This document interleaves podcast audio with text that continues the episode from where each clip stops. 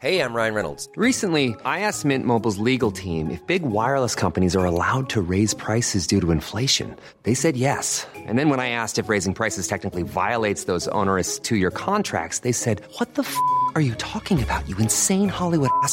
So to recap, we're cutting the price of Mint Unlimited from $30 a month to just $15 a month. Give it a try at mintmobile.com slash switch. $45 upfront for three months plus taxes and fees. Promo rate for new customers for limited time. Unlimited more than 40 gigabytes per month. Slows. Full terms at mintmobile.com. This is Paige, the co-host of Giggly Squad, and I want to tell you about a company that I've been loving, Olive and June. Olive and June gives you everything that you need for a salon quality manicure in one box. And if you break it down, it really comes out to $2 a manicure, which is absolutely insane. It's also so easy to get salon worthy nails at home with Olive and June. The difference between how your nails used to look when you did them yourself and now with the Manny system is a complete game changer. The best thing about Olive and June too is it's a quick dry. Dries in about one minute, lasts for five days, and full coverage in up to one to two coats. Visit oliveandjune.com slash perfectmani20 for 20% off your first system. That's oliveandjune.com slash perfectmani20 for 20% off your first system. Bonjour à tous et bienvenue sur Cosmos. Êtes-vous plutôt du genre à regarder le verre à moitié vide ou à moitié plein? Je veux dire, êtes-vous plutôt pessimiste ou optimiste? Entendons-nous bien, être optimiste, c'est avoir une disposition d'esprit selon laquelle, en toute situation, on se concentre sur le meilleur et on oublie le pire. C'est penser que de tout malheur qui peut nous arriver, naîtra un bien plus grand, pour nous-mêmes ou pour le monde. Disons par exemple que votre voiture tombe en panne. Eh bien, ce n'est pas grave, vous dira l'optimiste, car vous allez pouvoir redécouvrir les joies de la marche ou des transports en commun. Disons encore que vous perdez votre emploi. Eh bien, ce n'est pas grave non plus, car l'optimiste va y voir l'occasion pour vous d'apprendre un autre métier, et peut-être même de découvrir une nouvelle passion. Disons enfin, plus dramatique, que votre conjoint vous quitte. Disons carrément qu'il vous quitte pour aller avec votre meilleur ami. Eh bien, pas grave non plus. C'est l'occasion pour vous d'être à nouveau disponible pour un amour tout neuf et plus beau que le premier. C'est magnifique, non? Bon, je vois. Vous n'y croyez pas? Eh bien, pour vous dire la vérité, moi non plus. Et si nous n'y croyons pas, même si toutes ces hypothèses restent possibles, c'est parce qu'elles renvoient toutes à une certaine forme de naïveté, pour ne pas dire à une candeur juvénile, à un enthousiasme de nouveau-né, lequel fait sourire, parce qu'il se confronte fatalement un principe de réalité. Et la réalité, est presque toujours bien éloigné de ce qu'on voudrait. D'ailleurs, en littérature, il en est un que les optimistes fait sourire et qui se moque d'eux. C'est Voltaire. Et quand Voltaire se moque de quelqu'un, il écrit un livre. En l'occurrence ici, un petit roman, Candide. Mais de qui Voltaire se moque-t-il exactement? Et pourquoi? Et surtout, ne pas croire en l'optimisme, cela fait-il fatalement de nous des pessimistes, qui ne croient plus en rien et qui ont perdu toute foi en l'existence? Candide est un petit roman philosophique, très drôle, publié en 1759. Il raconte l'histoire d'un jeune garçon, recueilli et élevé par un puissant seigneur de Westphalie, en Allemagne, et au nom imprononçable, le baron Thunder Tentronck. Pendant toute sa jeunesse, Candide est élevé au château et reçoit l'enseignement d'un précepteur philosophe du nom de Pangloss, qui lui apprend que le monde est le meilleur possible et qu'il ne faut y voir aucun mal, puisque tous les malheurs qui peuvent nous arriver ont toujours un effet bénéfique bien plus grand. Il grandit dans le confort et la sécurité, donc, à l'abri du monde et de ses vicissitudes, avec la fille du baron, la fraîche et appétissante Cunégonde. Un jour, Cunégonde surprend Pangloss dans les jardins du château, en train de donner à la femme de chambre de la baronne ce que Voltaire appelle joliment une leçon de physique expérimentale. Elle est toute secouée car elle n'a jamais rien vu de tel, mais elle se dit qu'elle aimerait bien recevoir elle-même ce genre de leçon de la part de Candide. Les deux jeunes gens se retrouvent donc derrière un paravent, mais sont eux-mêmes surpris par le baron. Furieux, celui-ci chasse Candide du château comme un malpropre. Et ce dernier se retrouve livré à lui-même dans un monde dont il ne connaît rien. Candide, cela veut dire littéralement blancheur ou pureté. Comprenons donc qu'il est naïf et qu'il pense, armé des fières leçons de son précepteur, que le monde finira bien par lui offrir le meilleur. Or, au cours de ses aventures, Candide va apprendre à connaître la réalité du monde, c'est-à-dire la guerre, les exécutions, la mort, l'injustice, la jalousie, l'intolérance, le fanatisme, l'esclavage, le caractère implacable de la hiérarchie sociale, sans oublier les catastrophes naturelles et ce qu'elles impliquent en termes d'horreur et d'impuissance humaine. En clair, Voltaire va s'amuser à placer son personnage dans une succession de situations exagérément dramatiques pour mieux déconstruire une certaine philosophie de l'optimisme. Or, justement, dans la ligne de mire de Voltaire, se trouve une tendance philosophique et plus exactement un philosophe, incarné dans le roman par Pangloss, c'est-à-dire Leibniz. Mais qui est ce philosophe et que dit-il exactement? Leibniz est un philosophe et mathématicien allemand qui a vécu à cheval sur le XVIIe et le XVIIIe siècle. Il est notamment l'auteur d'un livre Essai de Théodicée, paru en 1710, dans lequel il pose la question de l'origine du mal, ou si vous préférez, il se demande pourquoi y a-t-il du mal dans le monde. Théodicée, c'est un mot qui vient de deux mots grecs, théos, qui veut dire Dieu, et diké, qui signifie justice. En clair, Théodicée, cela veut dire littéralement justice de Dieu.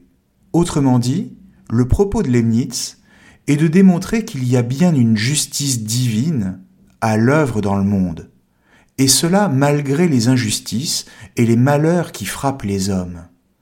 En l'occurrence, ce problème est d'importance et intéresse tous les penseurs de son temps, parce que de deux choses l'une, soit Dieu est bon et tout-puissant, et donc il ne peut pas y avoir de mal dans le monde.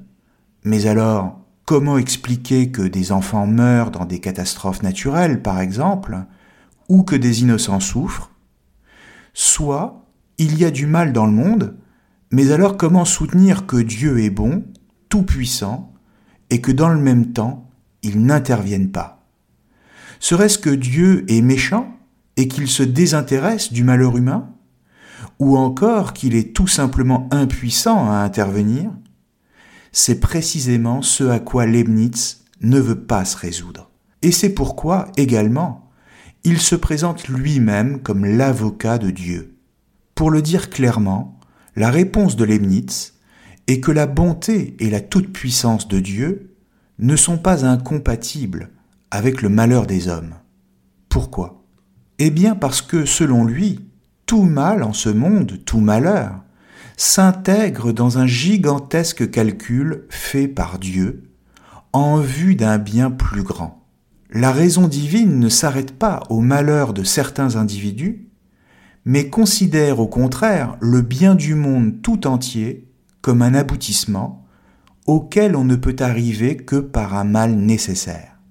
Ou si vous préférez, Dieu pour Leibniz a un plan. Et pour le faire triompher, il est obligé d'en passer par la souffrance de certains. Dès lors, le monde est le meilleur des mondes possibles, dit Leibniz.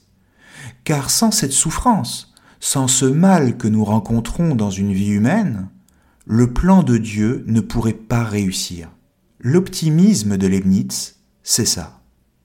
La conséquence, et vous l'avez déjà sans doute compris, c'est que le mal est justifié puisqu'il est la condition des desseins de Dieu, lesquels sont toujours bons, et Dieu lui-même n'est donc pas en cause du malheur humain, puisqu'il ne pouvait pas faire de meilleur choix que ce monde-ci. Ainsi, si un enfant meurt au cours d'un séisme, par exemple, ce qui remplira Voltaire d'horreur après le terrible tremblement de terre de Lisbonne en 1755, ce n'est pas la faute de Dieu. Et le mal que l'on peut y voir n'est qu'un mal apparent, au-delà duquel se trouve un plus grand bien. Or, tout est là. Pour Leibniz, voir le mal en ce monde, c'est le voir en fonction de soi, le voir en fonction de la souffrance qu'on en éprouve personnellement. Et du même coup, c'est mal le voir. C'est oublier le bien visé par Dieu. Ce dessein divin, déjà présent dès l'origine dans l'Esprit de Dieu, c'est ce que Leibniz appelle l'harmonie préétablie universelle, censée établir l'équilibre et la synthèse du monde. C'est du point de vue de cette harmonie universelle que tout ce qui arrive dans le monde retrouve sa cohérence et que tout est justifié. Pour le dire comme Leibniz, Dieu est la raison suffisante de toute chose. Essayons d'approfondir cette idée. D'abord, gardons à l'esprit que Leibniz est un mathématicien, et que pour lui, toute chose, tout phénomène, est en lui-même l'effet d'une cause. Toute chose qui arrive a une raison qui la précède. C'est ce que la physique moderne appellera le principe d'inertie. C'est-à-dire, encore une fois, que rien n'arrive dans le monde sans raison. Ce qui correspond jusque-là à la réalité. Car dire le contraire, ça serait du même coup penser que les choses arrivent d'elles-mêmes, sans raison, comme par un caprice de la nature. Or, s'il y a des tremblements de terre, par exemple, c'est bien pour une raison. En l'occurrence, parce que des plaques tectoniques se sont rapprochées et qu'elles sont entrées en contact. Ce principe de raison suffisante signifie donc que tout est explicable dans le monde. Dans le monde, il n'y a pas de mystère, pas de magie. Simplement, dès lors que l'on a trouvé la cause d'un phénomène, encore faut-il maintenant trouver la cause de cette cause, et ainsi de suite, jusqu'à remonter à une cause première qui soit à l'origine de tout. Et pour Leibniz, comme pour tous les métaphysiciens, cette cause première, en elle-même incausée, ou encore qui est à elle-même sa propre cause, c'est Dieu. Et c'est là que la physique moderne suivra un autre chemin. Pourquoi? Eh bien simplement parce que dire que Dieu est l'origine de toute chose, c'est du même coup justifier tout ce qui peut arriver et lui donner une légitimité morale, ce qui paraît insupportable aux yeux de Voltaire. C'est ce que dira par exemple Ivan Karamazov dans le roman de Dostoïevski, Les frères Karamazov, quand il mettra dans la balance d'un côté la volonté divine et d'un autre côté la souffrance d'un enfant innocent. Ou, si vous préférez, si pour arriver à ses fins, Dieu doit faire souffrir un petit être qui n'a rien demandé, alors je rends mon billet. Je n'accepte plus les règles d'un jeu qui est injuste, et je n'y crois plus. Ici, dans Candide, c'est Voltaire qui s'insurge contre cette idée, et qui la combat, quitte à la transformer quelque peu, pour mieux la tourner en dérision. Par exemple, dans le premier chapitre du livre, au moment où Cunégonde surprend Pangloss avec la femme de chambre, passage que j'évoquais déjà tout à l'heure, Voltaire ridiculise l'idée de raison suffisante en la réduisant à une histoire de sexe. Voltaire écrit Un jour, Cunégonde, en se promenant auprès du château, dans le petit bois qu'on appelait parc, vit entre des broussailles le docteur Pangloss, qui donnait une leçon de physique expérimentale à la femme de chambre de sa mère. This is Paige, the co-host of Giggly Squad, and I want to tell you about a company that I've been loving, Olive June. Olive June gives you everything that you need for a salon quality manicure in one box. And if you break it down, it really comes out to $2 a manicure, which is absolutely insane. It's also so easy to get salon worthy nails at home with Olive and June. The difference between how your nails used to look when you did them yourself and now with the Manny system is a complete game changer. The best thing about Olive and June too is it's a quick dry, dries in about one minute, lasts for five days, and full coverage in up to one to two coats. Visit oliveandjune.com slash perfectmanny20 for 20% off your first system. That's oliveandjune.com slash perfectmanny20 for 20% off your first system. There's never been a faster or easier way to start your weight loss journey than with PlushCare. PlushCare accepts most insurance plans and gives you online access to board-certified physicians who can prescribe FDA-approved weight loss medications like Wigovi and Zepbound for those who qualify. Take charge of your health and speak with a board-certified physician about a weight loss plan that's right for you. Get started today at plushcare.com slash weight loss. That's plushcare.com slash weight loss. plushcare.com slash weight loss. Quality sleep is essential. That's why the Sleep Number Smart Bed is designed for your ever evolving sleep needs. Need a bed that's firmer or softer on either side? Helps you sleep at a comfortable temperature? Sleep Number Smart Beds let you individualize your comfort so you sleep better together. JD Power ranks Sleep Number number 1 in customer satisfaction with mattresses purchased in-store. And now, save 50% on the Sleep Number limited edition Smart Bed for a limited time. For JD Power 2023 award information, visit jdpower.com/awards. Only at a Sleep Number store or sleepnumber.com. Millions of people have lost weight with personalized plans from Noom, like Evan, who can't stand salads and still lost 50 pounds. Salads, generally, for most people, are the easy button, right? For me, that wasn't an option. I never really was a salad guy. That's just not who I am. But Noom worked for me. Get your personalized plan today at Noom.com. Real Noom user compensated to provide their story. In four weeks, the typical Noom user can expect to lose one to two pounds per week. Individual results may vary. Petite brune, très jolie et très docile. Comme mademoiselle Cunégonde avait beaucoup de disposition pour les sciences, elle observa sans souffler les expériences réitérées dont elle fut témoin. Elle vit clairement la raison suffisante du docteur, les effets et les causes, et s'en retourna tout agitée, toute pensive, toute remplie du désir d'être savante, songeant qu'elle pourrait bien être la raison suffisante du jeune Candide, qui pouvait aussi être la sienne. Alors on voit bien que la raison suffisante n'est plus ici celle de la grandiose métaphysique de Leibniz, qui pour Voltaire paraît d'ailleurs dérisoire, mais que pour lui il n'y a pas d'autre raison suffisante que le désir des hommes et des femmes, voire carrément et de façon la plus crue, leurs parties intimes. L'humour, la dérision, est une stratégie typiquement voltairienne, comme pour dire à la métaphysique d'aller se faire voir, si vous voulez.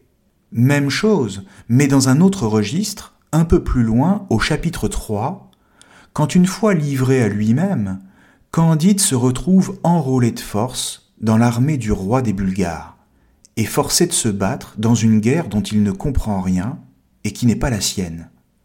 Voltaire écrit Rien n'était si beau, si leste, si brillant, si bien ordonné que les deux armées.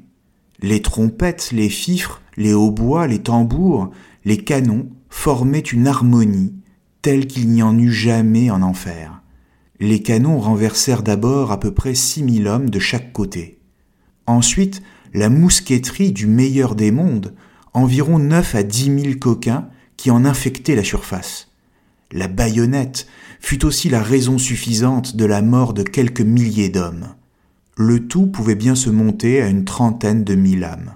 Candide, qui tremblait comme un philosophe, se cacha du mieux qu'il put pendant cette boucherie héroïque. Cette fois, la raison suffisante qui emporte d'un seul coup des milliers d'hommes, ce sont les canons et les baïonnettes, rien d'autre. Et pour ainsi dire, pas besoin de chercher plus loin. Par la même occasion, Voltaire se moque de la fameuse harmonie universelle, qu'il assimile à l'enfer, manière de dire qu'il n'y a pas d'autre enfer que le monde lui-même. Et ainsi, c'est tout le vocabulaire de Leibniz qui est repris dans l'ensemble du roman et détourné par Voltaire. À vrai dire, nous sommes ici au cœur de la critique que Voltaire adresse à l'optimisme de Leibniz. Parce que ce qu'il vise, c'est une certaine conception de la causalité qui tendrait à tout prouver et donc à se transformer en dogme. En clair, quand Leibniz construit tout son édifice rationnel sur le fondement d'une cause première, il se ménage du même coup la possibilité de ne jamais être pris en défaut. Et c'est ce que Voltaire reproche, d'une façon générale, à toute pensée de système, c'est-à-dire de réduire le réel à une idée parfaitement rationnelle, mais qui lui semble complètement délirante quand elle est vécue par des êtres de chair et de sang, des êtres qui souffrent.